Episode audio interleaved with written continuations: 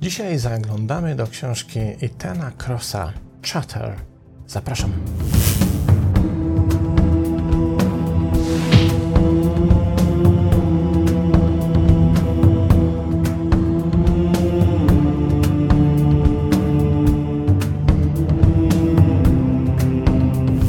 Tym razem, dla odmiany, zanim przyjrzymy się, kim jest autor książki, parę słów o dokonaniu jej wyboru. Otóż ta książka została wydana w styczniu 2021 roku i w ciągu trzech miesięcy, bo minęło trochę ponad trzy miesiące od faktu jej wydania, zrobiła olbrzymią furorę w Stanach Zjednoczonych, stając się krajowym bestsellerem.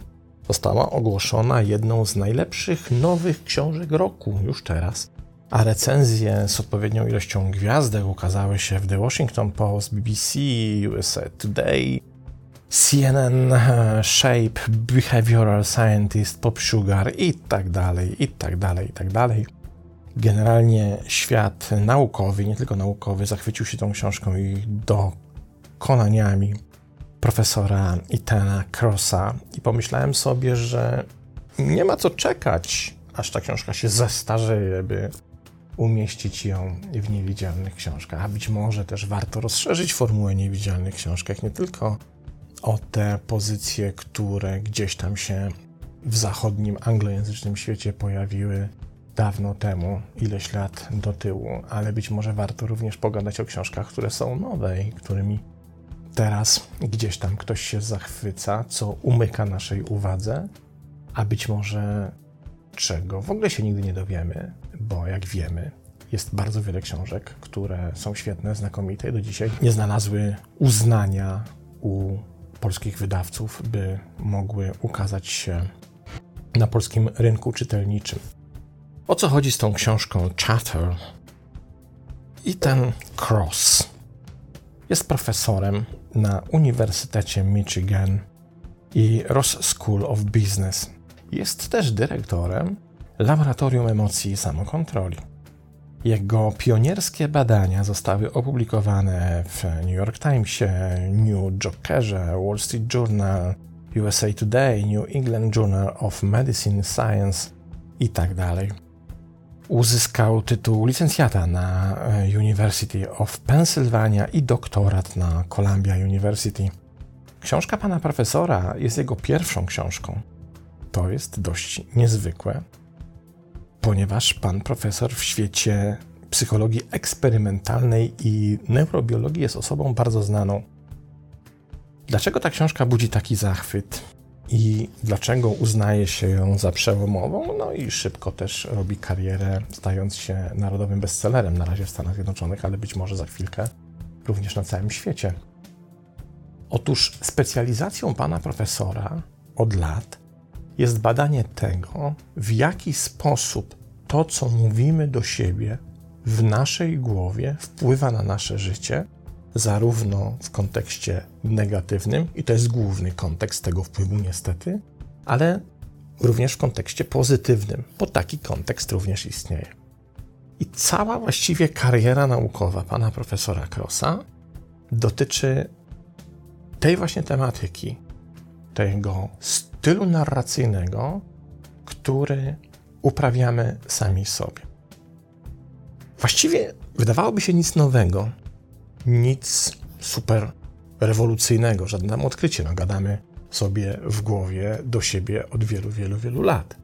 Natomiast ustalenia pana profesora i to, co za nimi idzie, i to, w jaki sposób możemy z nich skorzystać, są absolutnie rewolucyjne i mogą bardzo poważnie przeformatować jakość naszego życia i nie potrzebujemy do tego jakichś nie wiadomo jak długo ciągnących się procesów terapeutycznych, możemy to zrobić sami, bo te narzędzia są dostępne i co najważniejsze są darmowe, możemy z nich skorzystać, tylko musimy zrozumieć, na czym tak naprawdę to polega.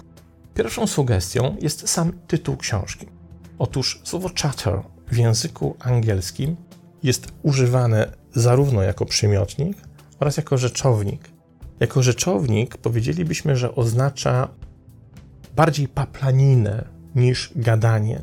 To, co moja żona często w swoich vlogach dotyczących medytacji nazywa biegunką myśli. To jest bardzo trafne określenie. To jest właśnie taka biegunka myśli, natłok bardzo dużej ilości przepotężnych obszarów, które są wypełniane w naszym mózgu przez myśli, które tak naprawdę nie mają większego znaczenia, nie wnoszą niczego nowego, nie są dla nas motorem, który by napędzał nasze życie, ale powodują przez swoją właśnie natarczywość i wielkość oraz ilość bardzo wiele różnych problemów psychologicznych, przez emocjonalne i tak dalej, ale generalnie blokują nam to, w jaki sposób jesteśmy w stanie postrzegać sami siebie i co z tego postrzegania może wyniknąć. Przeczytajmy pierwszy fragment. W ostatnich latach obszerny zbiór nowych badań wykazał, że kiedy doświadczamy cierpienia, angażowanie się w introspekcję, czyli aktywne zwracanie uwagi na własne myśli i uczucia, często przynosi znacznie więcej szkody niż pożytku podważa naszą wydajność w pracy, przeszkadza w podejmowaniu dobrych decyzji i negatywnie wpływa na nasze relacje. Może również promować przemoc i agresję, przyczyniać się do szeregu zaburzeń psychicznych i zwiększać ryzyko zachorowania fizycznego. A wszystko to za sprawą naszej wewnętrznej paplaniny, złożonej z cyklicznych, negatywnych myśli i emocji, które zmieniają naszą wyjątkową zdolność do introspekcji w przekleństwo, a nie błogosławieństwo. Osłabia to naszą efektywność, podejmowanie decyzji, relacje, szczęście i zdrowie. Myślimy o zaliczeniu wpadki w pracy lub nieporozumieniu z ukochaną osobą i zostajemy dosłownie zalani tym, jak źle się z tym czujemy. Potem znowu o tym myślimy i znowu, i znowu. Myślimy introspekcyjnie, mając nadzieję, że uda nam się dotrzeć do naszego wewnętrznego trenera, ale zamiast tego znajdujemy naszego wewnętrznego krytyka. W efekcie spędzamy jedną trzecią do połowy naszego życia śniąc na jawie, nie żyjąc teraźniejszością. Zaś nasz werbalny strumień myśli jest tak pracowity, że według jednego z badań mówimy do siebie wewnętrznie w tempie odpowiadającym mówieniu na głos 4000 słów na minutę. Wyobraźmy sobie, jak olbrzymia to cyfra. 4000 słów na minutę. W takim tempie napierniczają myśli pod naszym deklem. To jest coś nieprawdopodobnego, co my sami potrafimy sobie zrobić w naszej własnej głowie. I profesor Cross zwraca uwagę nie tylko na obfitość tej paplaniny, której doświadczamy każdego dnia, na każdym kroku w bardzo wielu różnych sytuacjach, ale przede wszystkim na to, co z niej wynika, i w jaki sposób ta paplanina ma destrukcyjny wpływ na to, jak żyjemy, kim się stajemy i co w tym życiu osiągamy, oraz to, w jaki sposób jesteśmy w stanie uznawać za nasze życie za spełnione, czy takie, jakiego byśmy sobie życzyli. Posłuchajmy. W badaniu opublikowanym w 2010 roku naukowcy odkryli, że wewnętrzne doświadczenia konsekwentnie przyćmiewają zewnętrzne to, o czym myśleli uczestnicy badań, okazało się lepszym prognostykiem ich szczęścia niż to, co faktycznie robili. To świadczy o przykrym doświadczeniu wielu osób. Jesteś w sytuacji, w której powinieneś, powinnaś być szczęśliwa, szczęśliwy, na przykład spędzając czas z przyjaciółmi lub świętując jakieś swoje osobiste osiągnięcie. Ale zamiast tego natłok myśli pochłania Twój umysł i okazuje się, że Twój nastrój Twoje samopoczucie zależy nie od tego, co się wydarzyło, nie od tego, co robisz, jakiej aktywności się teraz oddajesz, ale wyłącznie od tego, w jaki sposób o tym myślisz, o czym myślisz i jak myślisz. Twój nastrój, jak pisze pan profesor, zależy nie od tego, co robisz, ale od tego, co, o czym myślisz. W językach na całym świecie, od Inuktitut po niemiecki, hebrajski po węgierski, kantoński po butański, ludzie używają słów, uwaga, związanych z obrażeniami fizycznymi, aby opisać swój ból emocjonalny. Pojawiają się w tych językach takie słowa jak uszkodzony, zraniony, obolały. Zwróćcie uwagę, w języku polskim mamy dokładnie to samo. My też w taki sposób mówimy o tym, co się dzieje w naszej głowie na poziomie psychologicznym, emocjonalnym. Okazuje się, że ludzie robią to nie tylko dlatego, że mają talent do metaforycznej ekspresji. Jednym z najbardziej przerażających odkryć, jakiego dokonałem, pisze o sobie pan profesor, jest to, że wewnętrzna paplanina nie rani ludzi wyłącznie w sensie emocjonalnym. Ma również implikacje fizyczne dla naszego ciała. Od sposobu, w jaki odczuwamy fizyczny ból, on wtedy jest większy, bo potrafimy wzmocnić nasz ból naszą paplaniną, aż po sposób, w jaki działają geny w naszych komórkach. Słowa płynące przez nasze głowy mogą nas ranić i więzić. I tutaj się na chwilkę zatrzymajmy. Ja opowiadałem, nie pamiętam czy w serii niewidzialnych książek, chyba tak, o zasadzie dwóch strzał. Zasada pochodząca ze wschodu, która mówi: Wszystko, co nas rani w życiu, moglibyśmy opisać metaforą dwóch strzał. Pierwsza strzała wbita w nasze serce to jest to, co nas rani. To jest to, co się wydarzyło, faktyczne zdarzenie, coś, czego doświadczyliśmy. Ale istnieje też druga strzała, której bardzo często nie widzimy, której nie jesteśmy świadomi, lub też której nie chcemy dostrzec. Ta druga strzała to jest nasza reakcja na strzałę pierwszą. To, w jaki sposób my nadajemy wewnętrzny sens naszemu cierpieniu, naszemu bólowi, naszym negatywnym doznaniom, może dodatkowo zwiększyć ten ból, zwiększyć to cierpienie i zwiększyć te negatywne doznania. My za pomocą tej drugiej strzały regulujemy tak naprawdę cierpienie, którego doznajemy od strzały pierwszej. A czym jest ta regulacja tego cierpienia? Czym jest regulacja drugą strzałą? To jest przecież to, w jaki sposób my do siebie mówimy w naszej własnej głowie. Jak my opowiadamy sobie ten ból. Jak my opowiadamy sobie nasze cierpienia. W jaki sposób my tworzymy narrację za pomocą której my śledzimy to, co się w życiu nam przydarza negatywnego. My to śledzimy, my próbujemy to zrozumieć. Ta narracja, nie tylko to negatywne, co się dzieje, ta narracja stanowi również potężną przyczynę naszego cierpienia i bólu. Zadajemy sobie go sami, na własne życzenie. Poczytajmy dalej. Słowa płynące przez nasze głowy mogą nas ranić i więzić, ale mogą też doprowadzić nas do znaczących osiągnięć jeśli tylko wiemy, jak je kontrolować. W tym samym czasie, gdy nasz gatunek wyewoluował, wewnętrzny głos, który może zagłuszyć nas w rozmowie, współewoluowaliśmy również narzędzia, aby przekształcić to, co słyszymy we własnej głowie, w naszą największą siłę. Zwróćmy uwagę, że forma mój, na przykład mój ból, moje cierpienie, moje niepowodzenie, którą najczęściej się wewnątrz posiłkujemy, może być formą, która nas niejako językowo zanurza w tym cierpieniu, w tym bólu.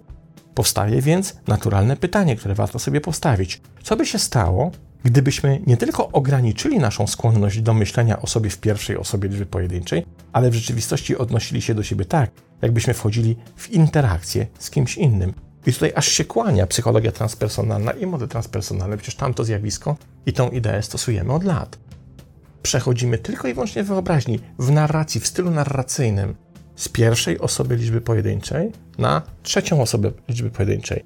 Zaczynamy w swoich własnych myślach, chcąc rozwiązać konkretny problem, mówić o sobie nie ja mam problem, ale on ma problem, niejako zaczynając postrzegać siebie z pewnego określonego nadosobowego, ponadosobowego, czyli transpersonalnego dystansu bo to przypomina sytuację, w której precyzyjnie widzisz, co twój znajomy powinien zrobić, żeby, żeby poprawić swoje życie, a on tego nie widzi. Dlaczego on tego nie widzi? Ponieważ on jest zidentyfikowany z ego, czyli właśnie z pierwszą osobą liczby pojedynczej. Przejście na trzecią osobę powoduje brak tej identyfikacji. Ale to, co robimy w modelu transpersonalnym, w psychologii transpersonalnej, ok, uznajmy za dość trudne wyzwanie, które nie każdy jest gotów podjąć. No bo ludziom wydaje się to dziwne, jak ja nagle mam o sobie mówić z perspektywy trzeciej osoby liczby pojedynczej, czyli per on. To takie trochę jest freaky, trochę zadziwiające i niespecjalnie chcę to robić. Ale profesor Cross przekonuje, że możemy pójść jeszcze inną drogą, wykorzystać bardzo podobny mechanizm, ale mniej budzący kontrowersje niż psychologia transpersonalna, a uzyskać bardzo podobne efekty. Przeczytajmy. W trakcie badań odkryliśmy nowe narzędzia dystansowania ukryte w umyśle. Zdystansowana rozmowa ze sobą, które to narzędzie może mieć wpływ na radzenie sobie z jednym z najbardziej prowokujących do rozmowy scenariuszy, jakie badałem, konieczności wyboru między naszą miłością do innych, na których nam zależy, a naszymi zasadami moralnymi. Nasze odkrycia pokazują, jak niewielka zmiana w słowach, których używamy do określenia siebie podczas introspekcji, może wpłynąć na naszą zdolność do kontrolowania rozmów w różnych dziedzinach. Jak się rozejrzymy, możemy znaleźć podobne zwyczaje istniejące od dawna w mowie potocznej, na przykład w talk show, w radiu, w telewizji, w tekstach piosenek. Rzeczywiście, kiedy już zauważysz to zjawisko, trudno jest czytać wywiady ze sportowcami, na przykład, rozmawiającymi o złych meczach lub politykami przeprowadzającymi wywiady o przeszkodach bez zauważenia, jak często używają słowa ty, mówiąc o sobie, a nie ja, właśnie w ten sposób, aby ująć swoje doświadczenie w szerszej perspektywie. Zobaczcie, profesor proponuje coś zupełnie innego. Mówi, wystarczy zmienić pierwszą osobę liczby pojedynczej na, we własnej głowie na drugą osobę, niekoniecznie na trzecią, to co robimy w psychologii transpersonalnej, ale już sama ta zmiana mówienia o sobie ja na mówienie o sobie ty powoduje zupełnie inne implikacje markerów emocjonalnych. To dlatego właśnie mówimy sobie dasz radę. Przecież tam jest druga osoba. Widzicie różnicę? Ogarnij się. Mówimy do siebie per ty. Właśnie w sytuacjach, kiedy sami sobie jesteśmy w stanie udzielić wsparcia. I co jest najciekawsze, badania profesora dowodzą, że takie wsparcie działa. Wystarczy zacząć do siebie tak mówić w myślach, kiedy borykasz się z problemem, kiedy próbujesz rozwiązać jakąś sytuację. I nagle otrzymujesz pomoc z tego samego źródła, które do tej pory było problemem, czyli z własnej paplaniny w swojej własnej głowie. Pierwszą rzeczą, pisze dalej pan profesor, jaką wiemy o uniwersalnym ty, jest to, że ludzie używają go do mówienia o normach, które mają zastosowanie do każdego, a nie o osobistych preferencjach. Wiemy również, że ludzie używają uniwersalnego ty, aby nadać sens negatywnym doświadczeniom, aby myśleć o trudnych wydarzeniach jako nie tylko dla siebie samych, ale jako charakterystycznych dla życia w ogóle. Innymi słowy, użycie przez nas uniwersalnego ty w mowie nie jest arbitralne. To jeszcze jeden gadżet do zarządzania emocjami, który zapewnia ludzki język. Zarządzanie naszym wewnętrznym głosem może nie tylko pomóc nam uzyskać większą jasność umysłu, ale także wzmocnić relacje, które dzielimy z naszymi przyjaciółmi i bliskimi, pomóc nam zaoferować lepsze wsparcie ludziom, na których nam zależy. Krótko mówiąc, zmiana rozmów, które prowadzimy ze sobą, może zmienić nasze życie. Zobaczcie, jak niewiele trzeba, by wykorzystać tego samego wewnętrznego narratora. I zamiast dopuszczać do sytuacji, w której jego narracja o nas samych nas osłabia i powoduje dla nas bardzo wiele negatywnych efektów, możemy wykorzystać tego samego narratora, czyli tą samą paplaninę w głowie, by odwrócić ten efekt i z czegoś, co do tej pory było negatywne, uczynić coś, co będzie nas wzmacniało, co będzie nam dodawało energii, co będzie dodawało sił, co będzie poruszało sprawy do przodu, co będzie nam po prostu pomagało żyć. Ale żeby to zrobić, pierwszym krokiem, powtarzam to jak mantrę, jest zawsze świadomość. Musisz uświadomić sobie, w jaki sposób mówisz o sobie samej, czy też samemu sobie w swojej głowie. Dopiero jak to zobaczysz, jakich używasz słów, jak często tam się pojawiają konkretne style narracyjne, to dopiero wówczas możesz zacząć zyskiwać sprawczość, by to zmienić, by móc coś z tym zrobić. A jednym z najlepszych i potwierdzonych badaniami sposobów jest właśnie zmiana. Taka, by ten narrator zamiast pierwszej osoby liczby pojedynczej zaczął używać tego pana profesorskiego, uniwersalnego. Ty. To tyle. Fantastyczna książka. Myślę, że będzie bestsellerem nie tylko w Stanach Zjednoczonych, ale również na całym świecie. Pozdrawiam i zapraszam na kolejny raz. Do zobaczenia.